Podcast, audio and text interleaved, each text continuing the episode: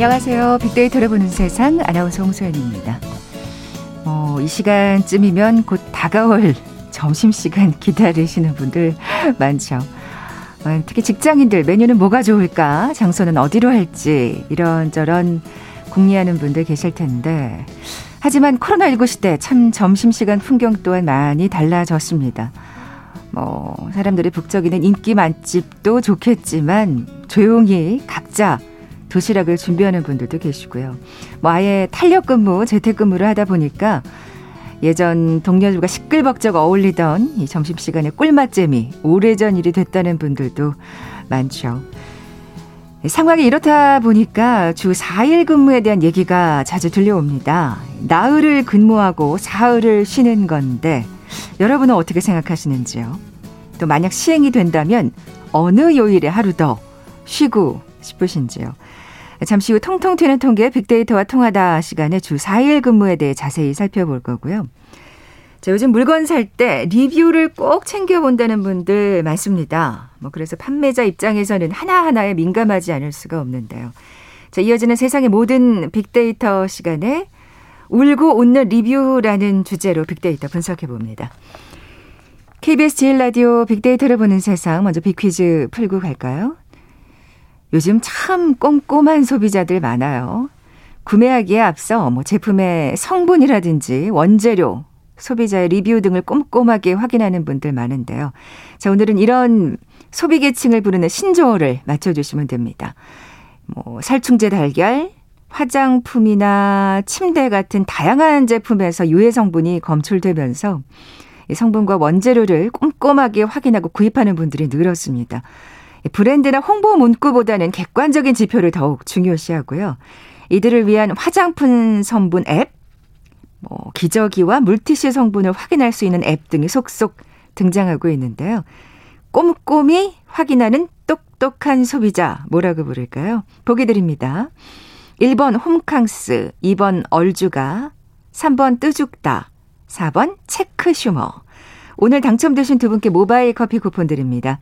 휴대전화 문자 메시지 지역번호 없이 샵 9730, 샵 9730. 짧은 글은 50원, 긴 글은 100원의 정보 이용료가 부과됩니다. KBS 라디오 어플 콩은 무료로 이용하실 수 있고요. 어, 유튜브는 물론이고 콩에서도 보이는 라디오 함께 하실 수 있습니다. 방송 들으시면서 정답과 함께 다양한 의견들 문자 보내주십시오. 하루가 다르게 뜨거워지고 있는 지구. 여름철 찌는 듯한 더위로 인한 폭염 피해도 늘어나고 있습니다. 폭염이 이어지면 외출을 자제하고 최대한 실내에 머무르며 물이나 이온 음료를 자주 마셔야 합니다. 현기증, 메스꺼움 등 열사병 초기 증상이 있을 땐 시원한 장소로 이동해 차가운 음료를 천천히 마시고 노출된 피부에 물을 뿌려 가능한 빨리 몸을 식혀야 합니다.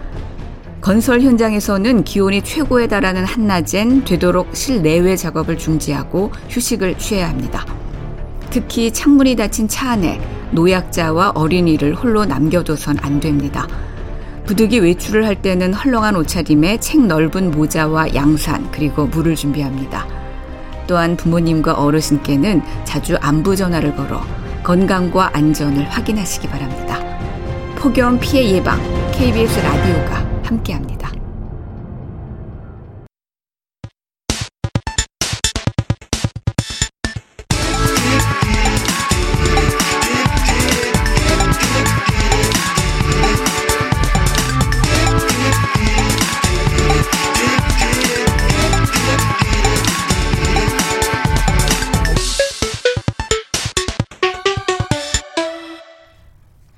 데이터와 차트로 세상을 보는 시간이죠. 통통 튀는 통계 빅데이터와 통하다. 디지털 데이터 전문가 김원식 박사 나와 계세요. 안녕하세요. 네, 안녕하십니까. 뭐 코로나 19 때문에 뭐 재택근무를 비롯해서 네. 탄력 근무제가 활발해지고 있는데요. 오늘의 키워드 주 네. 4일 근무제입니다. 네, 그렇습니다. 예. 그래서 아무래도 코로나19 상황 속에서 말씀하신 대로 이제 집에서 근무를 한다든지 회사에 덜 나오고 있는 그런 상황이기 때문에 그렇죠. 주 4일 근무도 어, 괜찮지 않겠느냐라는 이야기들이 나온 건 건데 저희 지금 이 방송국 같은 경우에도 사실 방송하는 사람들은 불가능한 일이죠. 네. 예, 회사에 나오지 않는다는 건 여기 와서 그렇습니다. 방송을 해야 되니까. 근데 그 외에 사무적인 네. 근무하시는 분들은 지금 재택근무 꽤 많이 그렇죠. 하시거든요. 그렇죠. 업종에 따라 약간 다르긴 한데요. 그런 상황 속에서 두 곳에서 설문조사를 했습니다. 하나는 네. 취업 포탈이고 다른 하나는 시장 조사 전문 기관에서 했는데 취업 포탈에서 조사한 결과를 보면은 예, 주 4일제에 대해서 찬성하는가 에 대해서 88.3%가 찬성한다고 어. 밝혔고요. 시장조사 전문기관의 설문조사에서는 73.6%가 찬성한다라고 밝혀서 압도적으로 많다고 볼 수가 있겠습니다. 음. 이유는 일단 아, 취업 포털에서는 자기 개발을 할 수 있는 시간이 생겨서 또 개인적인 업무, 예를 들면 은행이나 병원에 갈 수 있어서가 그 다음이었고요. 업무 스트레스 겪지 않았을 때 좋다는 측면에서 또 교통비, 점심값 등 돈을 절약할 수 있어서도 21%를 차지했습니다. 그러니까 결국에는 그 우리가 흔히 얘기하는 그 워라벨이 네. 가장 중요한 키워드인 것 같아요. 예. 그렇습니다. 예. 그리고 다른 조사 기관에서 한 73.6%에 해당되는 그 찬성하신 분들이 바로 워라벨의 실현을 59%로 예, 기대하는 점을 이제 꼽았는데요. 특히나 가족 및 주변인과 보낼 수 있는 시간이 많아서라는 응답도 아. 56%에 해당이 아, 됐습니다. 가장 먼저 하고 싶은 일은 취미 생활, 쇼핑, 운동 등 개인 시간 그리고 이 점이 저는 눈길을 끌었는데 아무 생각 없이 쉬기가 30.7%를 차지를 네, 했습니다. 네, 저도 이거. 약간 이제 멍 때린다 그러죠. 아, 이것만큼 큰 네. 휴식이 네. 없거든요. 예. 그렇습니다. 예. 뭐 좀 더 자세히 좀 살펴볼게요. 네. 남녀나 나이대별로 좀 차이가 있을까요? 남성과 네. 여성 중에 어느 이제 어, 분들이 더 많이 주사일제를 선호하느냐? 아무래도 주부층이 있는 속해 있는 여성이 좀 찬성을 아, 많이 하지 않을까 싶은데. 정답입니다. 아, 상품을 드리고 싶네요. 저 커피 쿠폰 주세요. 개인적으로 검토하겠습니다. 네. 네, 여성이 77.6%였고요. 아. 남성이 69.6%여서 여성분들이 예, 높았습니다. 그리고 이 나이대별로 보면은 20, 30대 젊은 층이 아무래도 음. 7, 80%, 그래서 특히 이제 30대가요, 82%로 1위였고요. 그 다음이 78%로 20대, 그리고 40대, 그리고 어 50대 순으로 이렇게 나타났습니다. 그리고 이제 직위별로 보면은 사원과 실무진 직급, 그러니까 평사원과 실무진이 77%로 가장 높았고 관리직으로 올라갈수록 오히려 낮아지는 형태를 음. 보여서 아, 이런 점을 또 참조하실 수가 있겠고 특히 다른 조사에서는 20, 30대 젊은 직장인들이 개인 여가 시간이 늘어날 것 같아서 가 이제 그쵸. 아, 가장 많은 네. 비중을 차지를 했고 워라벨도 언급하기도 음, 했습니다. 역시 젊은 세대들이 워라벨을 중시하죠. 예. 아무래도 이제 개인적으로 하고 싶은 일들이 더 이제 많은 그런 아, 그럼요. 때이기 때문에 네. 이런 점이 당연하게 이제 반영된 듯 싶습니다. 네. 아까 오프닝에서도 제가 네. 그 질문을 드렸었는데 그렇다면 네. 어느 날을 가장 쉬고 싶어 하시나요? 이거 궁금해요. 네. 그래서 월화수목금 중에 어느 날을 가장 쉬고 싶어 하시는가 이렇게 검토를 해봤더니 월요일일까요? 금요일일까요? 수요일이었어요. 아, 그래요? 네.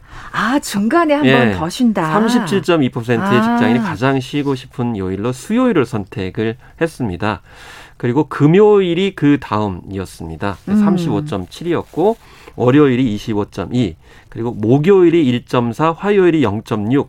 그래서 화요일이 가장 인기가 없는 음, 날이었고 그다음 인기가 없는 날은 목요일이었습니다. 그러니까 한 주의 중간을 쉬고 예, 또 이제 다음 이제 그런 목요일, 금요일로 가는 네, 그런 걸 네. 선택을 하신 건데 이렇게 이제 설명을 드릴 수가 있겠죠. 한 주의 중간을 쉬고 바짝 일하고 마음 편히 쉴 수 있는 금요일이 직장들이 원하는 가장 음. 선호하는 날이다 이렇게 볼 수가 있는 거죠. 그래서 바짝 일하고 금토일 쉬겠다 이렇게 하시는 응답하고 그 다음에 토일월 이렇게 쉬겠다라는 응답으로 이제 나뉘어지고 있다라고 볼 수가 있겠습니다. 다른 조사에서도 마찬가지로 예, 예. 수요일이 35%로 1위를 차지를 했고요. 그 다음으로 26%가 금요일. 그리고 정해진 요일 없이 매주 원하는 날에 쉬고 싶다는 바람은 이 조사에서는 22% 이렇게 돼서 아, 요것도 괜찮네요. 예, 그래서 어, 원하는 날에 쉬고 싶어 하는데 사실 이 점은 약간 고용주나 사업주 입장에서 봤을 때는 좀 그렇죠. 싫어할 수가 있습니다. 아니 뭐 근무 연속상이 안 보이기 때문에 네, 뭐 뒤에서도 얘기하겠지만 현실과 이상의 격차는 크니까요. 예. 아니 근데 저는 월요일 날 쉬고 싶다는 생각을 잠깐 했는데 그렇게 되면 화요일이 월요일이 되겠죠. 그렇죠. 똑같은 일이 반복되기 때문에 약간 미뤄두는 그렇죠. 그런 어. 상황일 수밖에 없는 예, 것입니다. 진짜 생각해 보니까 수요일이 괜찮다는 생각이 듭니다. 잠깐 쉬면은 아마 목요일 날좀 어, 기분이 나고. 그렇죠. 업무 효율도 좀 예, 네. 올라가지 않을까 하는 생각도 들고 그렇다면 이 주 4일 이 근무제를 긍정적으로 생각하지 않는 직장인들은 무슨 이유로 그러는 네, 걸까요? 그래서 네. 한 조사를 보니까 뭐 10명 중 1명, 그러니까 한 11% 정도는 답답하게 생각하지 않으셨어요. 예, 예. 그 이유가 뭐냐면은 그 자체는 좋겠지만 급여가 삭감될 것 같아서. 아, 그렇죠. 이게 이제 예, 73.5%였습니다. 음. 그리고 다음 이제 어 이유도 이제 짐작이 가는데 주 5일째 때 이게 현상이 일어났어요. 뭐냐면은 업무 과부하가 걸릴 것 같아서. 아하. 그러니까 예를 들면은 이제 어 금요일 날 뭐 이렇게 했던 이, 이것이 이제 월요일 날 갑자기 가게 되면은 몰려온다 그러죠. 그쵸. 그렇기 때문에 업무 집중도가 더 많아지는데 이제 3일을 쉬게 되면은 더 업무 집중도가 음. 굉장히 좀 숨막히게 되지 않겠는가 이런 생각이 들게 되는데요. 그렇죠. 뭐 그냥 단순히 생각해봐도 닷새 네. 할 일을 나흘에 해야 되는 거니까. 그렇죠. 예, 그리고 예. 야근이나 주말 출근하게 될 것 같아서 또 25%를 차지를 한 거죠. 말이 이제 주 3일인데 야근을 한다든지 음. 주말 출근까지 할 수 있는 현실이 있다. 라는 점. 아니 이게 굉장히 현실적으로 있겠습니다. 생각하시는 분들이 그러니까 주 4일 근무제 아유 그게 제대로 되겠어라고 지금 네. 회의적인 네. 입장을 나타내시는 것 같아요. 아무래도 이제 네. 좀 많이 산전수전 겪어오신 분들이 이렇게 대답을 하시지 않을까라는 네. 생각이 드는데요. 한편 직장인들은 회사 생활에서 만족하려면 어떤 요소를 더 중시하느냐 봤더니 높은 연봉, 정시 퇴근이었어요. 그러니까 높은 연봉은 아니더라 하더라도 주 4일째를 하게 되면은 아, 임금에서의 아. 어떤 타격이 있을 수 있다는 걸 굉장히 염려한다는 것이고. 그러니까 예. 높은 연봉보다는 정시 퇴근이 네. 더 위인 걸 보면 역시 요즘에는 워라벨입니다. 그래서 그죠? 특히 예. 아까 말씀드린 대로 20, 30대 같은 경우는 결국 주 4일째 하는 바람에 야근 하고 주말 출근하게 하면은 이거 염려된다라고 음. 응답을 예, 하신 것으로 이렇게 이해될 수가 있겠습니다. 그러네요. 그렇다면 이 주의 4일 근무제에 찬성하는 직장인들은 뭔가 야근이라든지 네. 그런 어떤 업무 환경의 변화를 네. 받아들일 준비가 돼 있는 걸까요? 그것도 이제 네. 설문조사를 해봤는데 네. 야근이 늘어나는 상황 관련해서는 대부분 충분히 감수할 수 있다가 37%. 힘은 들겠지만 어느 정도 감수할 수 있어도 51.9%. 아. 그래서 일단 주 4일째로 3일을 좀 쉬고 보자. 아, 라는 입장을 찬성하시는 분들은 어. 더 선호한다 이렇게 볼 수가 있겠고요. 네, 감수할 수 있다. 네. 예. 그리고 이전 대비 업무 강도가 늘어나는 것 이런 것도 어느 정도 감수하겠다가 59% 충분히 감수하겠다가 29% 이렇게 됐고요.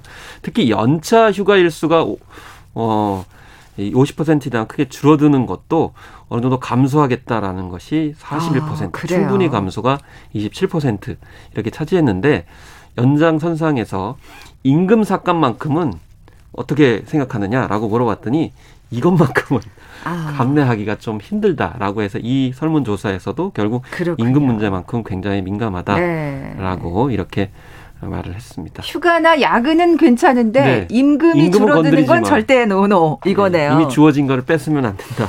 라는 그래요. 심리가 이제 작용을 하고 있는 네. 것이죠. 앞서 말씀드린 대로 참 이상과 현실의 격차는 여전히 큰 듯한데 실제 그러면 이게 실현 가능성에 대해서는 어떻게 네. 보고 있을까요? 그 설문조사를 해보니까 세 명 중 한 명이 시행될 가능성이 없어 보인다라고 꼽았습니다. 그래서 31%의 음. 직장인이 주 4일제가 시행될 가능성이 없어 보인다고 대답을 했고 그 뒤에서 3년 이내에 되지 않을까라는 응답은 23%였고요. 5년 이내는 19.2, 10년 이내는 15.8, 1년 이내는 0, 어, 10.0% 정도 돼서 근데 주 5일제가 나왔을 때도요. 맞아요. 이런 대답들이 있었어요. 저는 이제 직장 생활을 네. 하다가 주 5일제로 바뀌었거든요. 그러니까 그때도 아마 분위기가 그런 어, 상황이었잖아요. 이게 가능할까? 네. 굉장히 사실은 회의적이고 또 의구심을 갖는 분들이 많았는데 또잘 그렇죠. 정착이 됐잖아요. 또 그때 뭐 재계나 이쪽에서도 반대가 엄청나게 심했던 그런 상황인데 지금 음. 주 5일제가 정착이 되면서 물론 이제 뭐 안 그런 쪽도 아직은 있긴 있지만 그쵸. 여러 가지 긍정적인 효과를 이제 음. 만들어내서 시간의 어떤 문제가 아닐까라는 생각을 또 해보게 됩니다. 그러네요. 예, 뭐 3년 이내가 가장 또 네. 시행될 가능성이 있다라고 대답한 층이 많은 걸 보면 또 그래요. 좀 소요될 필요가 있겠죠. 그러네요. 네, 점차요. 예, 네. 예. 참 예, 그래요. 예, 과연 될지 안 될지는. 근데 사실 지금 이렇게 회의적인 생각을 가지고 계신 분들은 주 5일제도 제대로 못 챙기시는 분들이 꽤 계실 거예요. 네, 아마. 그렇죠. 예. 그래서 이제 주 4일제 했을 때 가장 염려되는 부분이 바로 어떤 이제 어, 영역이라든지 분야 그리고 어떤 그 공공 부분이나 사기업 그리고 제대로 이제 정착이 노무 구조가 돼 있는 곳과 안 돼 있는 곳이 있기 때문에 그렇죠. 런 면에서 이제 양극화 현상이 또 일어날 수 있다라는 점 이런 점은 또 우리가 대비를 또 해야 되겠죠. 네. 이주 4일제 도입이 친환경 효과를 낳는다. 뭐 이런 연구 결과도 있다면서요? 이런 예. 것들이 이제 하나의 이제 주 사일제를 도입하는 아, 배경이 되는데 왜냐하면 지금 현재 뭐 ESG 경도 말씀을 드렸었지만 또 탄소를 줄여야 되는 그런 상황이거든요. 네, 네. 그런 또 기업이 또 인증을 받고 그런 사회이기 음. 때문에요. 영국의 환경단체 플랫폼 런던에 따르면은 주 4일 근무를 하게 되면은 2025년까지 온실가스 배출을 연간 1억 2,700만 톤을 줄일 수 있다는 주장을 최근에 발표를 했어요. 아, 그만큼이나 효과가 예. 있나요? 예. 일단 개인 승용차 2,700만 대가 도로에서 사라지는 효과가 비슷하다 아. 이렇게 얘기를 하고 있는데 예. 이거는 영국 전체 온실가스 배출량의 21%에 해당되는 음. 규모입니다. 아무래도 주 4일째 근무를 하면은 출퇴근할 때 자동차를 덜 사용하기 그렇지. 때문에 런던 같은 경우는 직장인 3분의 1이 승용차를 이용하고 있다고 해요. 그렇기 때문에 아무래도 음. 출근을 안 하시면은 이런 탄소 배출은 줄어드는 것은 당연해 보이겠죠. 우리나라도 만만치 않을 겁니다. 그죠? 네, 예. 특히 이제 코로나19 상황 속에서는 또 자동차가 이용이 증가하고 있는 그런 상황인데 네, 대중교통 이용하니까 네. 꺼리시는 분들도 많으니까. 그렇죠. 그 사실 지금 그 이 승용차 그 사용 네. 횟수가 줄어들 거다 이런 얘기도 하셨지만 전력 소비량도 굉장히 꽤 줄어들지 않을까 네. 그렇습니다. 싶거든요. 예. 일단 지금 재택근무하고 사무실 근무를 병행하잖아요. 이 병행하는 경우에는 오히려 전력 소비량이 늘어난다라는 거죠. 왜냐하면 어, 재택근무자들은 집에서 또 평소 이제 전기를 사용을 하시고 또 사무실 근무자들은 또 전기를 그대로 또 아, 사용을 하기 때문에 그렇죠. 오히려 코로나19 상황 속에서는 특히 이제 여름 더운 철에 냉방을 또 하시고 그러기 때문에 음. 오히려 증가한다는 겁니다. 그렇기 때문에 차라리 주 4일제를 하면 아하. 오히려 이제 더 나을 수 있다라는 지적을 하는데 아 그래서 영국의 한 기업은 음 이제 휴일이 3일로 늘어나면은 에너지 소비가 줄어들면서 매주 11만 7천 톤의 온실가스 배출량이 감소한다라고 발표를 하기도 했는데요. 일- 다른 이제 스웨덴 정치경제연구소에 따르면은 노동 시간이 1% 줄어들면 에너지 소비는 0.7, 온실가스 배출은 0.8% 줄어든다는 또 어. 연구 결과도 발표한 적이 있습니다. 상당히 이 노동 시간과 온실가스가 상관관계가 크다는 생각이 그렇죠. 듭니다. 그냥 예. 뭐 재택근무가 아니고 휴일을 아예 주는 것과 안 주는 것의 차이가 분명히 있다는 점을 지적을 하는 것이죠. 네. 뭐 아직까지는 현실과 이상의 격차가 크다고 지금 뭐 네. 우리나라에서는 그렇습니다. 그렇게 보는 분들이 많지만 이미 시범 도입한 국가도 있죠. 그 최근에 발표된 것이 아이슬란드입니다. 그래서 어, 2015년부터 2019년까지 2,500명의 노동자를 대상으로 진행을 아, 했어요. 이게 예, 예. 아이슬란드 노동 인구의 1%에 해당이 되는데 다양합니다. 유치원 교사, 병원 종사자, 사무직, 뭐 사회복지사 등 다양한 부분의 직업군이 참여를 했는데 굉장히 만족스러운 결과가 나왔습니다. 어, 예, 그래서 예. 오히려 주 4일제 근무 이후로 생산성이 더 증가한 상황을 보여줬고요. 음. 특히나 연봉은 그대로 받았고 아, 이게 중요해요. 예. 주 40시간에서 오히려 35시간에서 36시간으로 근무 시간을 단축을 했다는 것이어서 최근에 화제가 많이 됐습니다. 네. 특히나 뭐 육체적, 정신적 스트레스 증후군이 많이 개선이 돼 가지고 특히나 이제 정신적 질병까지도 해소됐고요. 무엇보다도 기혼자의 경우에는 남성의 가사 노동 및 육아 참여도가 굉장히 높아진 것으로 아, 이렇게 나타나서 이거 참 긍정적이네요. 예. 아무래도 이제 주 4일째니까 그렇죠. 예, 휴식이 있게 되면 참 몸이 피곤해 가지고 도와주고 싶어도 도와주지 못하는 경우가 꽤 있어요. 음. 이런 점들을 생각을 해보면 아, 당연해 보입니다. 네. 뭐 근무 시간이 준다고 하더라도 업무 생산성이 증가한다면 사실은 네. 어, 연봉이 줄어들 이유는 없겠다. 또 그런 생각도 들고요. 네. 아이슬란드 말고 또 다른 나라들도 시도를 하고 있나요? 시도를 하고 있습니다. 예. 스페인 같은 경우에는 200여 개, 3천에서 6천 명 정도의 근로자가 참여한 실험을 가을쯤 시도한다고 밝혔습니다. 그래서 아 올해요? 예, 아 그래서 예, 임금을 삭감하지 않고 3년 동안 주 4일 32시간 근무제를 시범 운영하겠다. 그래서 우리나라 돈한 669억 원을 책정을 해가지고 이 신청 기업들을 대상으로 지원을 해준다고 합니다. 우리나라도 좀 이런 실험들이 좀 필요해 보이는데 아, 그리고 또 예, 스페인이 이제 바로 한다고 하니까 어떤 결과가 나올지도 좀 지켜봐야 네. 될것 같아요. 네. 핀란드는 네. 지난해 시작했고요. 독일도 논의 중인데 일본의 보수정당 자민당도 주 4일제 어, 추진을 공식화했습니다. 아 그래요? 네, 가까운 일본도 이렇게 가이드라인 등을 마련하는 등 실제로 일본 경제단체 연합회가 나서고 있는 그런 상황이고 영국도 어, 관련 테스크포스 팀을 마련하는 등 전 세계가 지금 주 4일제 관련해서 움직이고 있기 때문에 이게 단지 우리만의 그런 논의가 아니고 실제적으로 움직이고 있다는 아. 점을 이제 말씀을 드릴 수가 있겠죠. 아니 저는 이게 조금 먼 얘기가 아닐까 싶었는데 이렇게 전 세계가 움직이는 거 보면 그렇게 멀게만 네. 느껴지지도 않고요. 그렇죠.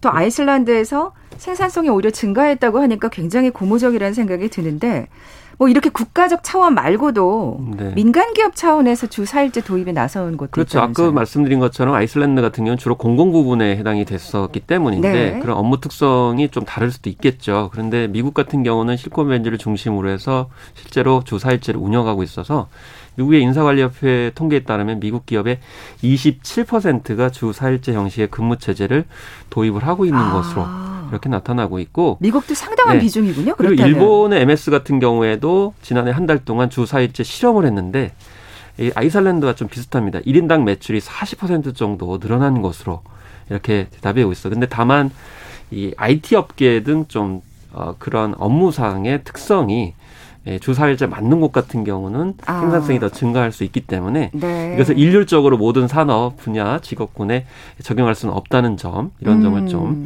경계해서 말씀을 드립니다. 네.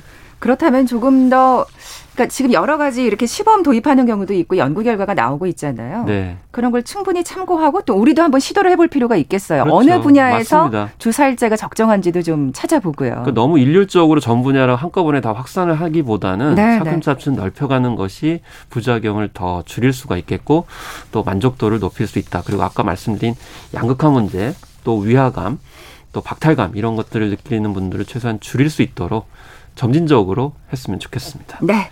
통통 튀는 통계 빅데이터와 통하다 디지털 데이터 전문가 김원식 박사와 함께했습니다. 고맙습니다. 네, 감사합니다. 잠시 정보센터 헤드라인 뉴스 듣고 돌아올게요. 남북이 오늘 오전 10시부터 그동안 단절됐던 남북 간 통신 연락선을 복원하기로 했다고 청와대가 긴급 브리핑을 통해 발표했습니다. 또한 문재인 대통령과 김정은 북한 국무위원장은 지난 4월부터 여러 차례에 걸쳐 친서를 교환해 남북 관계 회복 문제에 대해 소통했다고 밝혔습니다. 홍남기 부총리 겸 기획재정부 장관이 내일 부동산 관계부처 합동 브리핑을 통해 부동산 시장 관련 대국민 담화를 발표합니다. 홍 부총리는 담화에서 현재 부동산 시장에 대한 진단과 정부의 정책과 의지 등을 두루 밝힐 전망입니다. 18세에서 49세 1,700만 명을 위한 코로나19 백신 접종이 8월 시작될 예정인 가운데 정부가 오는 30일 40대 이하 성인의 코로나19 예방접종 시행 계획을 발표합니다. 미국 모더나사가 생산 관련 이슈가 있다고 우리 정부에 통보함에 따라 8월 접종 계획과 일정에 변화가 있을 것으로 보입니다. 서울 아동 청소년의 코로나19 확진이 급증하는 추세로 나타났습니다.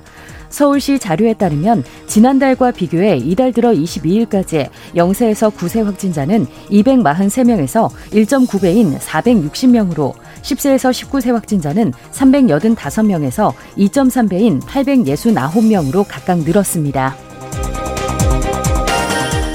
4.16 세월호 참사 가족협의회는 오늘 오전 서울 광화문 광장에 있는 세월호 기억공간에서 기자회견을 열고 기억공간 안에 있는 물품과 전시물을 서울시의회 1층 전시관에 임시로 옮길 예정이라고 밝혔습니다.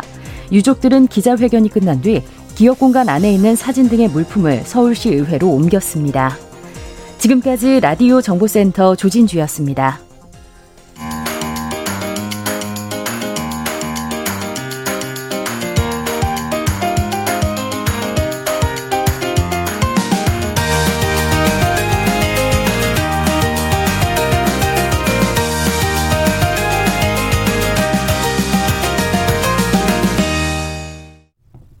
궁금했던 모든 화제와 이슈를 빅데이터로 분석해보는 시간이죠. 세상의 모든 빅데이터. 마이테이스트 민지영 대표 나와 계세요. 안녕하세요. 네, 안녕하세요. 네, 빅퀴즈 다시 한번 내주세요. 네, 요즘 뭐 제품을 구매하기 앞서서 소비자의 리뷰, 제품의 성분과 원재료까지 꼼꼼하게 확인하는 분들이 많습니다. 이 소비 계층은 브랜드나 홍보 문구보다는 객관적인 지표를 더 중요시하고요. 이들을 위한 화장품 성분 앱, 기저귀와 물티슈 성분을 확인할 수 있는 앱 등이 속속 등장하고 있습니다. 확인이라는 뜻의 단어와 소비자의 합성어, 꼼꼼히 확인하는 똑똑한 소비자를 무엇이라고 부를까요? 1번 홈캉스, 2번 얼주가, 3번 뜨죽다, 4번 체크슈머. 네, 오늘 당첨되신 두 분께 모바일 커피 쿠폰 드립니다. 정답 아시는 분들 저희 빅데이터를 보는 세상 앞으로 지금 바로 문자 보내주십시오. 휴대전화 문자 메시지 지역번호 없이 샵 9730, 샵 9730. 짧은 글은 50원, 긴 글은 100원의 정보 이용료가 부과됩니다.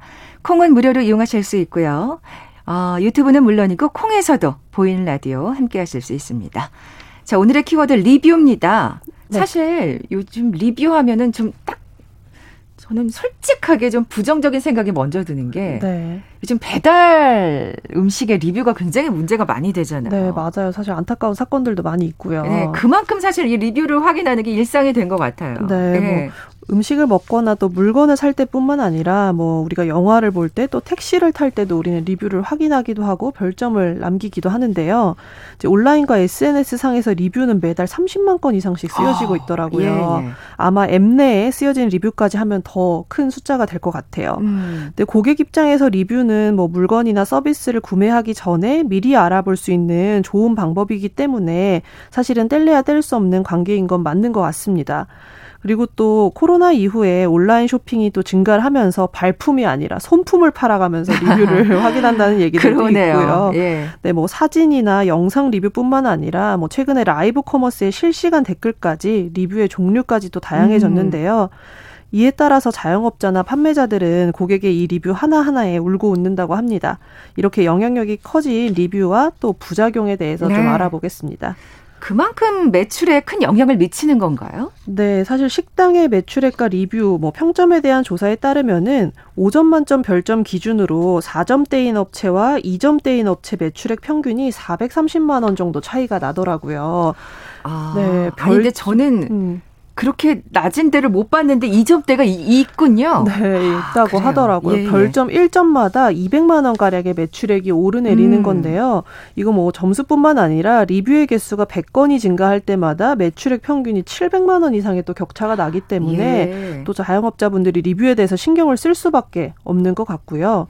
뭐 국내뿐만 아니라 미국에서도 별점 1점당 매출액이 5에서 9%까지 차이가 발생하는 걸 보면은 앱 내 별점이나 리뷰 정보가 고객한테 미치는 영향이 좀 매우 크다라고 아, 볼수 있겠습니다. 그러네요. 네, 예. 또 택시 플랫폼에서는 별점이 높은 기사분에게 승객코를 우선 배정하는 아, 시스템이 아, 있다고 해요. 예. 네. 그래서 우리가 남기는 요 별점 하나가 서비스 공급자들한테 또 얼마나 큰 의미로 다가오는지 조금은 아. 알수 있을 것 같고요. 어, 저는 그 택시 플랫폼 같은 거 리뷰하라고 할 때 전 안 하고 그냥 넘어가는 경우 있었는데 네.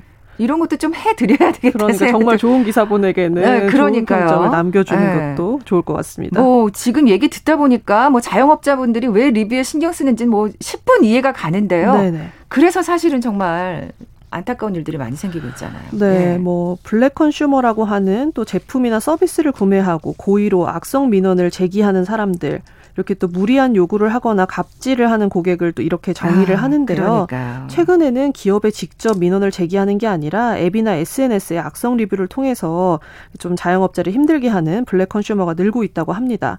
그래서 한 조사에 따르면 배달 앱을 이용하는 자영업자 중에 63%가 고객의 악성 리뷰로 피해를 경험했다고 하더라고요.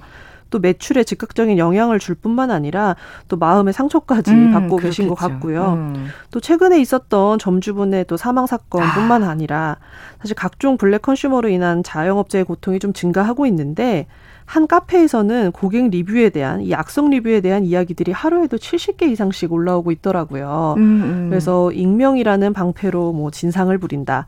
혹은 사장님도 사람인데 손님을 좀 걸을 수 있는 시스템이 필요하다. 이렇게 좀 고충들을 토로하고 있었습니다. 네, 물론 뭔가 제대로 된 건의를 하는 건 분명히 필요하겠지만 네. 정말 의, 악, 악의적인 의도가 담긴 아, 그런 리뷰는 좀 네. 사실 이렇게 걸을 수 있어야 될 텐데 사실 지금 현실이 그렇지가 못하잖아요. 네, 그렇죠.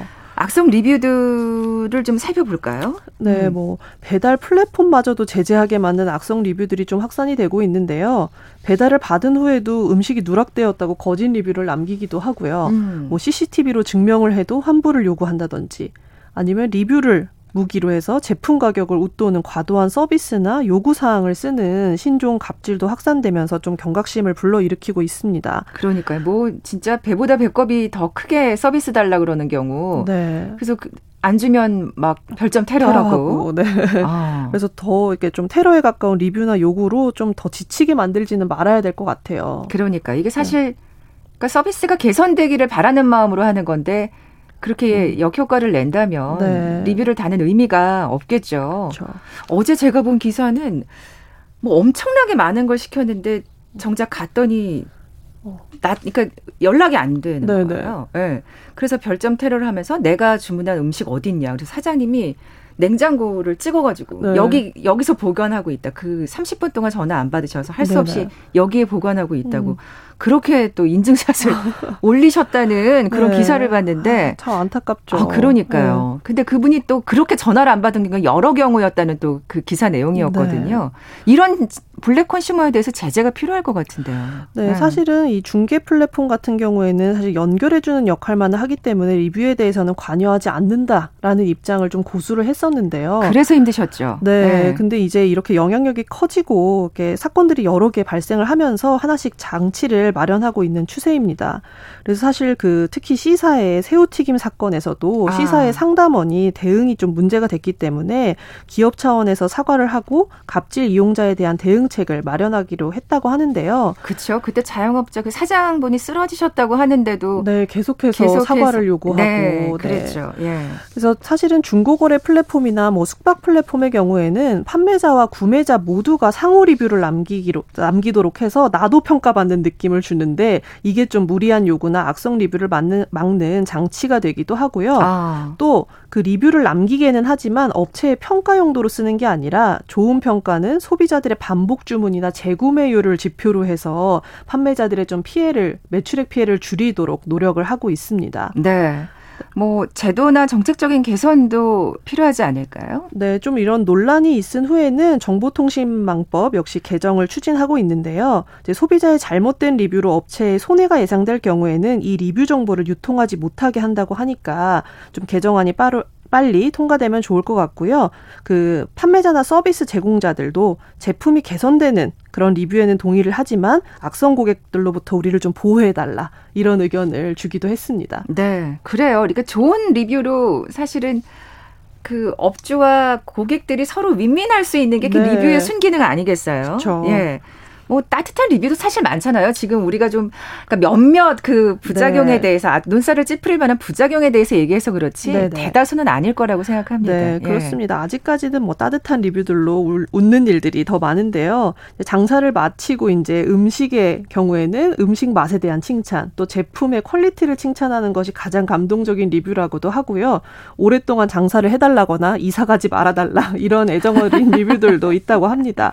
또 개선할 점을 자세히 남 남겨주는 리뷰도 감동 리뷰라고 하더라고요. 아, 그렇죠. 네, 고객이 뭘 좋아하고 싫어하는지 알 수 있는 그런 리뷰들이 또 감사함을 느끼는 리뷰라고 하니까 우리가 좀 더 신경을 써서 리뷰를 남겨주면 좋지 않을까 생각이 듭니다. 그래요. 뭐 사장님들도 무조건 뭐 맛있어요만 좋아하시는 네. 게 아니라 뭐 자신의 어떤 영업의 발전을 위한 좋은 의견은 그렇죠. 얼마든지 받아들일 자세가 돼 있으시겠죠. 네. 예. 네. 세상의 모든 빅데이터 마이테이스트 민지영 대표와 함께했습니다. 고맙습니다. 네, 감사합니다. 자, 오늘 빅퀴즈 정답은 4번 체크슈머였죠. 모바일 커피 쿠폰 받으실 두 분입니다. 아내랑 마트 가면 이것저것 물건 꼼꼼하게 살펴봅니다. 어, 체크슈머신데요. 4295님. 안전한 먹을거리를 찾는 건 좋은 거라고 생각합니다. 하셨고요. 어, 9317님. 어, 대표적인 전 호갱이었는데 이제 알바 리뷰라든지 꼼꼼히 확인하는 똑똑한 소비자가 되겠다고 하셨어요.